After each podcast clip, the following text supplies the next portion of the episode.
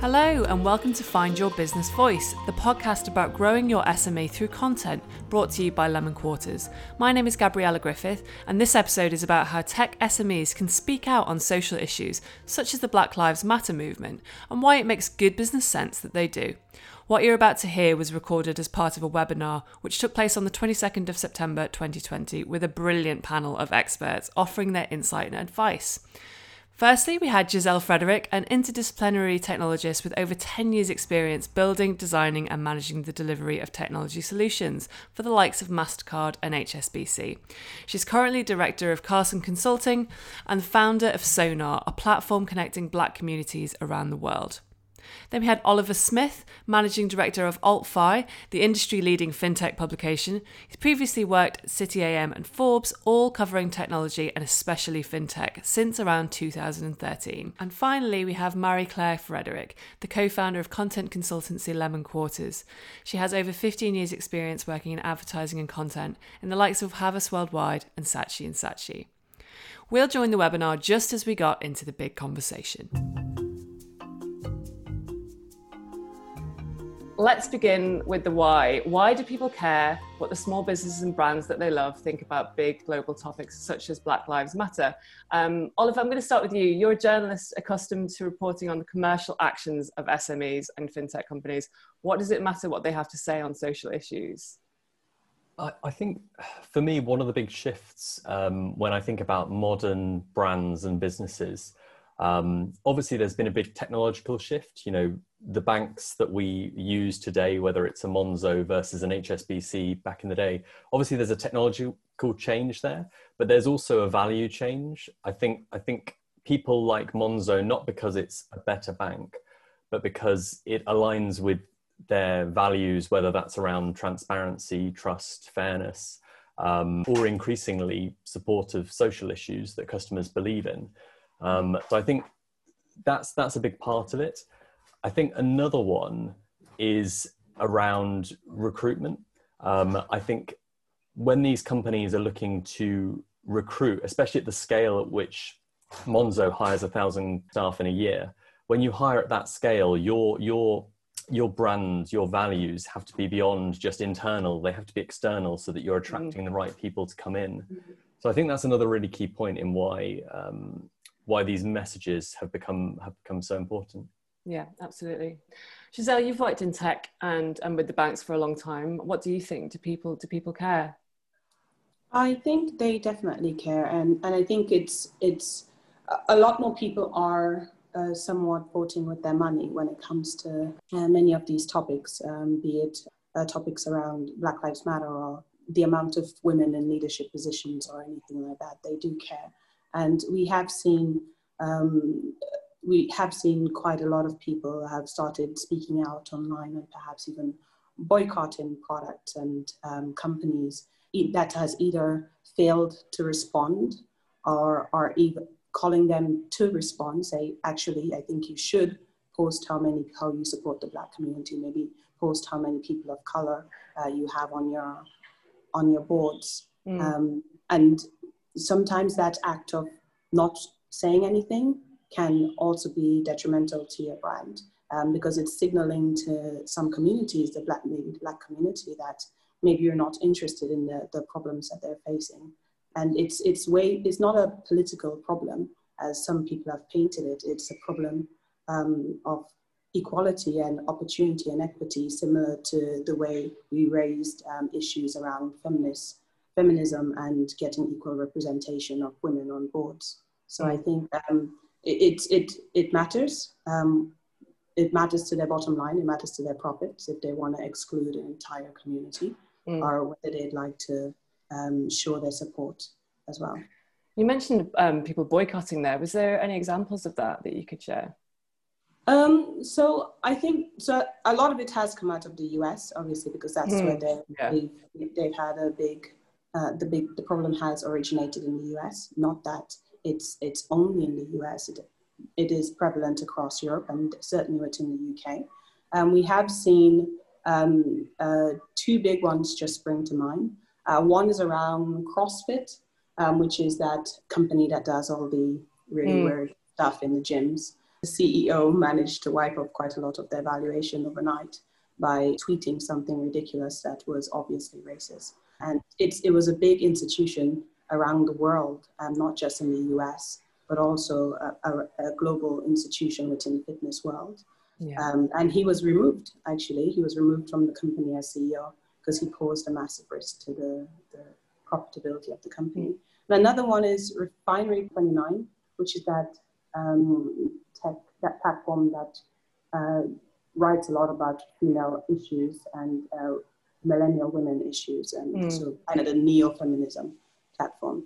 Um, and I, one of their founders also, um, they came out, and the, in this case, they did came out in support of Black Lives Matter, and they did post that um, black square on that fateful Tuesday that we saw everyone posting mm. black square, um, only to then have a revolt internally um, with past uh, employees and current employees started speaking out so uh, publicly on the mm. issues that they were facing within the company. So this is an example of maybe a company um, speaking about it or showing their support, but then not having their internal policies aligned mm. um, to the messages that they put out there. And yeah, it, it, caused a lot of problem for their brand, and they were trying to remediate it. I, I also think that person resigned okay. um, mm. and was either was removed or they, she was already on the way out.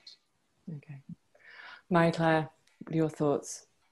Um, very similar to Oliver and uh, Giselle, consumers are more and more socially conscious every day and they're connecting more and more with the brands that they love.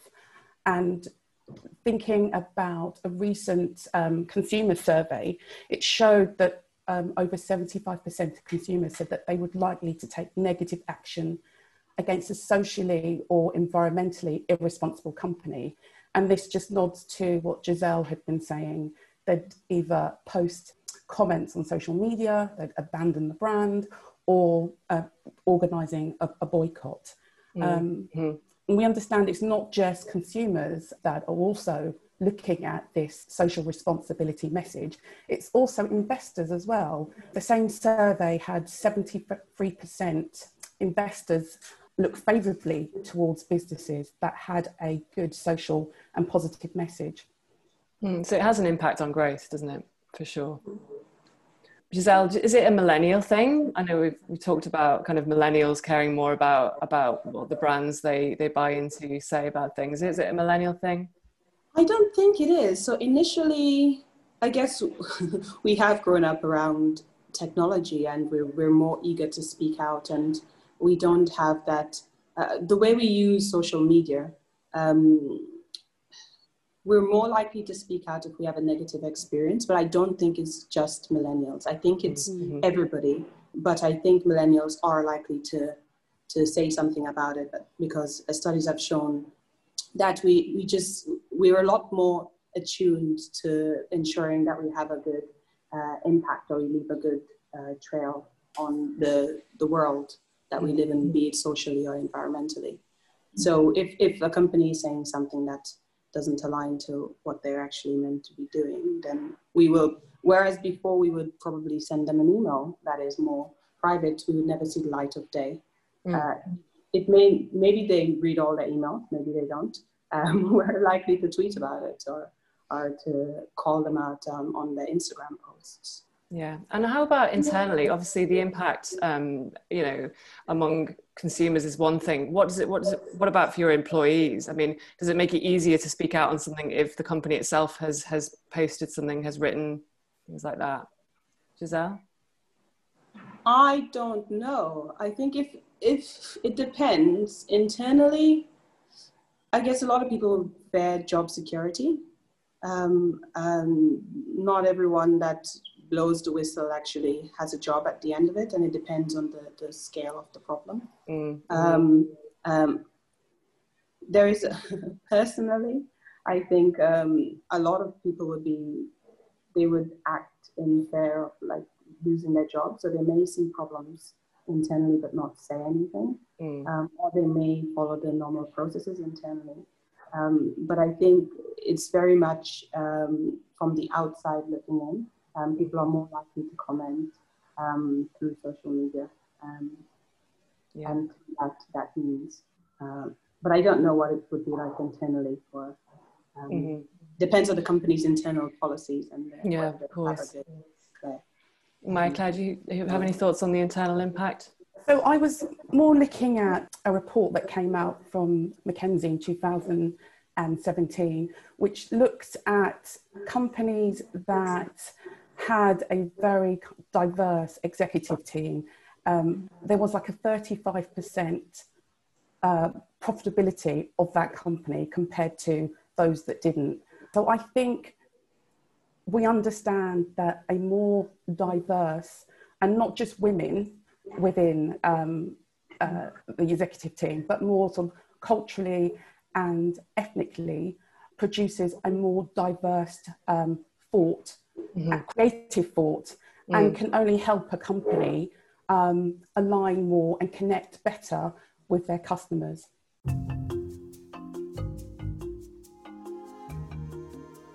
Now for the how. Um, how can content play a role in illustrating how SMEs think and feel? Um, Oliver, what kind of things are you seeing out there in the fintech world? Um, I guess there's there's there's two main pieces of, of content I see coming out, and the first is is around um, the words of support we mentioned earlier. Um, whether it was Monzo coming out as the first digital bank, and I possibly the first bank um, to support the Black Lives Matter movement. Um, so those kinds of words I think are really important. The other mm. one we see are actions. So there's been a few campaigns. Starling Bank had a, a campaign called Make Money Equal, which was around um, alleviating financial guilt, um, which is unjustly often placed on women in a relationship. Um, and they've done reports, they've done case studies, they've highlighted their own customers who are working against um, against this. Um, so and I think obviously those sorts of campaigns and those sorts of actions are obviously um, very, very. I mean, both of these are very strong. Um, but I like to see these campaigns because it shows that it goes beyond the words. It actually is moving into something that the, you know, they have a team of people clearly working on this. Mm-hmm. I think that's great to see. It, it, touches a little bit on what uh, Giselle said uh, for the last question on authenticity, and I think it's really important that the um, the messages that are being put out there are aligned with company values and and culture. Mm. and, and you know we've seen some companies in fintech who are very good at marketing and, and putting messages out there. And then mm. you do hear stories of the internal side of that and it's not always aligned which you know creates a lot of stress and tension in the workplace. Um, but yeah. so those are the two that i sort of see. Absolutely. Absolutely. Um, marie claire so I've seen a lot from TransferWise. Um, they tend to do a lot of um, um, very global uh, campaigns looking at uh, different businesses around the world using very different people in a lot of their campaigns. Um, I also agree with Oliver. Starling Bank has done quite a bit. I think they started back in 2017 with their charter for encouraging female in the sort of financial industry, but it looks like they um, they they seem to encourage these conversations, and they seem to um, be putting up lots of different small campaigns, both on social media and within on their website. Mm-hmm. Was there? Um, did you see an open an open letter from someone? Was that which? Who was that from? So I've seen a lot of activity online from different types of businesses, not mm. just from the fintech industry, where uh, business leaders are engaging openly with their customers, basically saying they don't have all the answers, they don't know what to do, but they definitely stand against this. And those mm. sort of open letters are quite powerful because they really seek to connect and be honest uh, with their audience. Yeah, honesty is, um, is the best policy here. Giselle, how about you? Have you seen any um, any good examples of this kind of thing? Yes, I, I recently saw something, I think it was McKinsey, that they, on the back of this particular campaign, I believe, hired a, and I, I may get the title wrong, but I think it was a diversity and inclusion HR partner that is specifically um, looking to bring more black professionals into their company within the UK. Um, and I thought that was, you know, if someone like McKinsey in the UK is doing something like this, then they must uh, truly see um, there to be either an opportunity or a need. Um, and I saw quite a lot of really big companies came out as well in support of Black Lives Matter.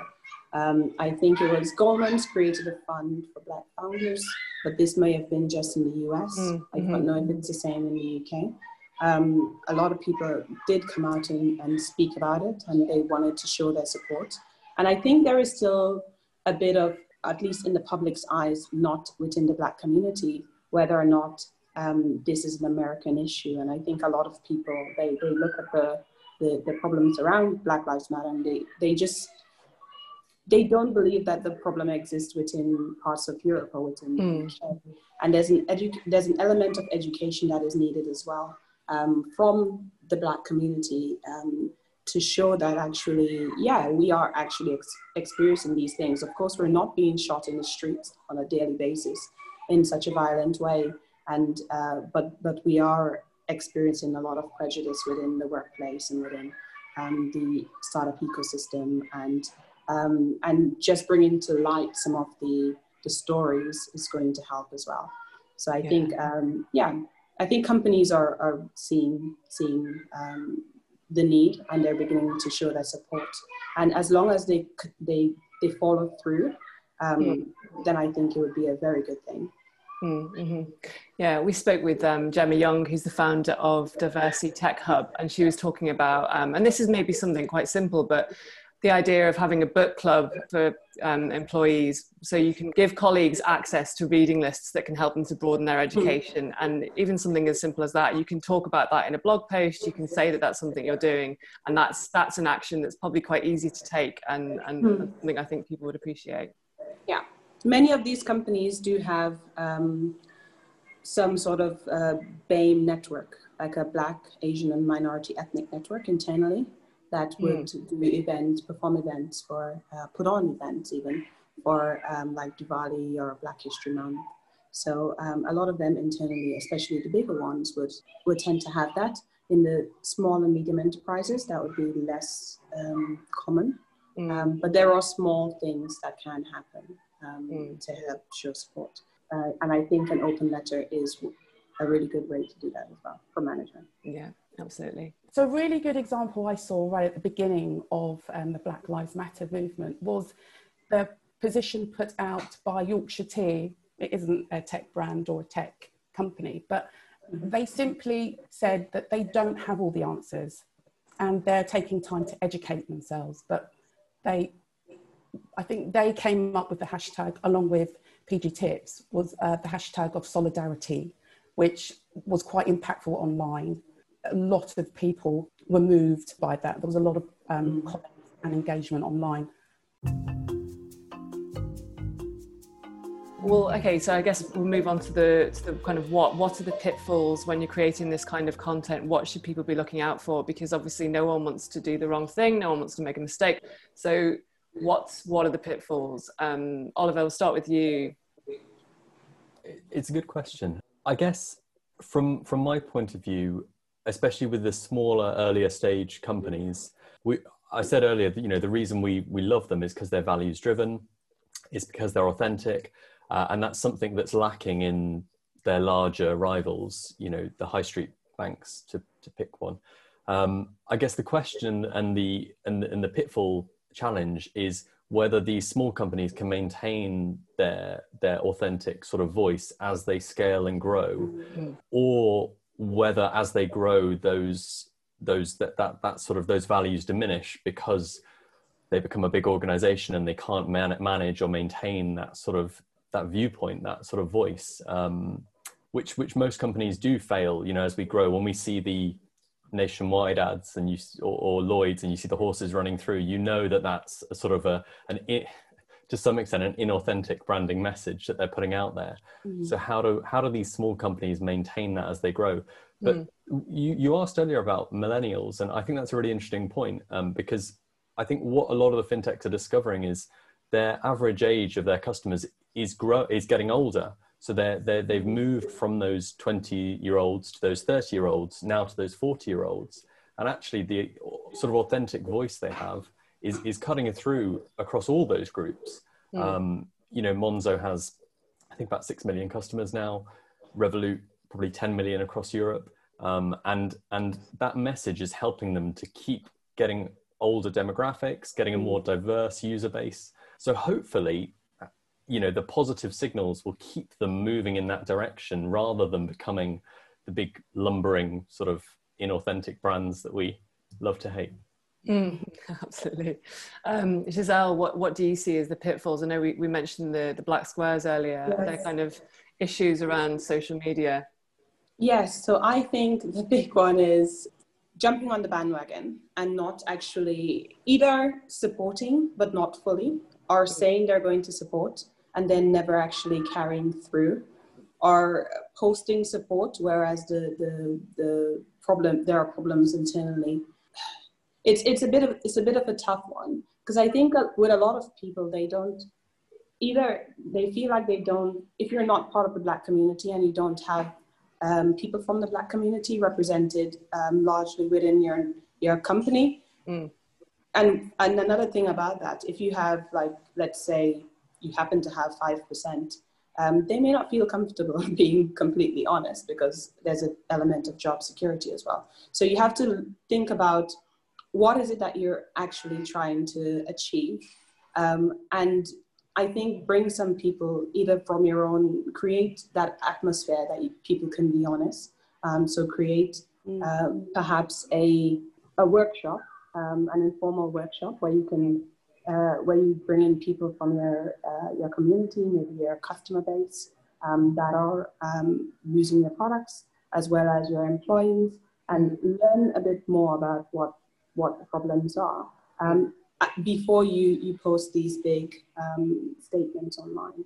I think there's an element of not being authentic, especially when I feel like a lot of people have used the Black Lives Matter, I guess the, the hashtag, um, if you want to think of it in that way, mm. uh, without fully understanding the problems um, that are being faced by the communities.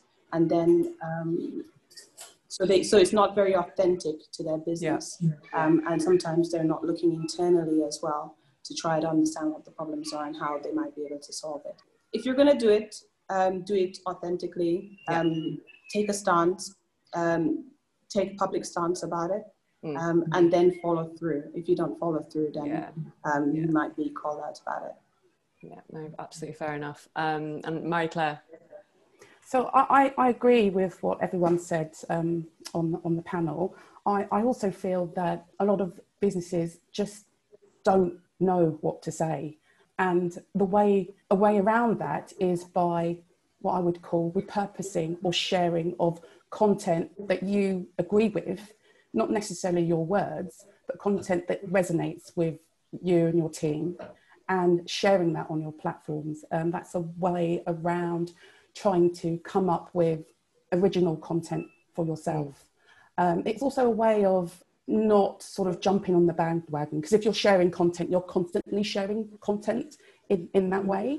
Um, so you're not just putting a, a, black square up and that's it. You're sharing content from lots of different diverse um, uh, speakers and organisations. And I think that that that is a way around overcoming that fear of not knowing what your business can and should say.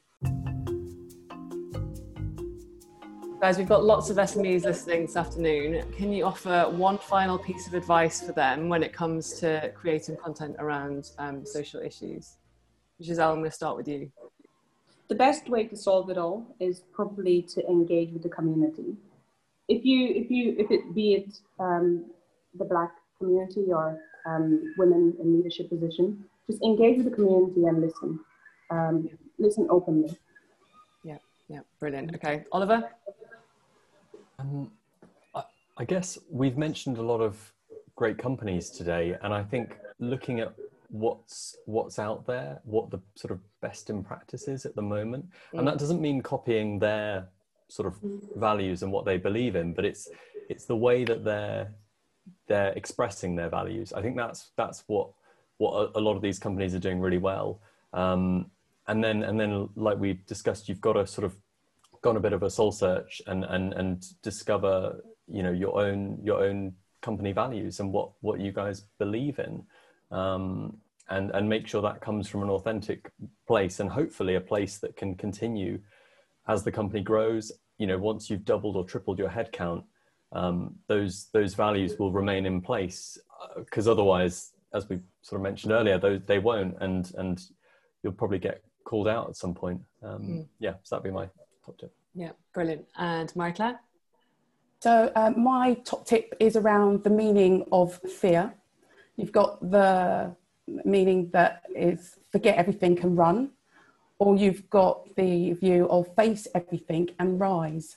And mm. i would look at the last one when i'm thinking about um, difficult conversations and difficult messages that business leaders need to put out there well, that's it for today's episode. We hope you got a lot out of it. For more information, go to www.lemonquarters.com or you can email us on hello at lemonquarters.com.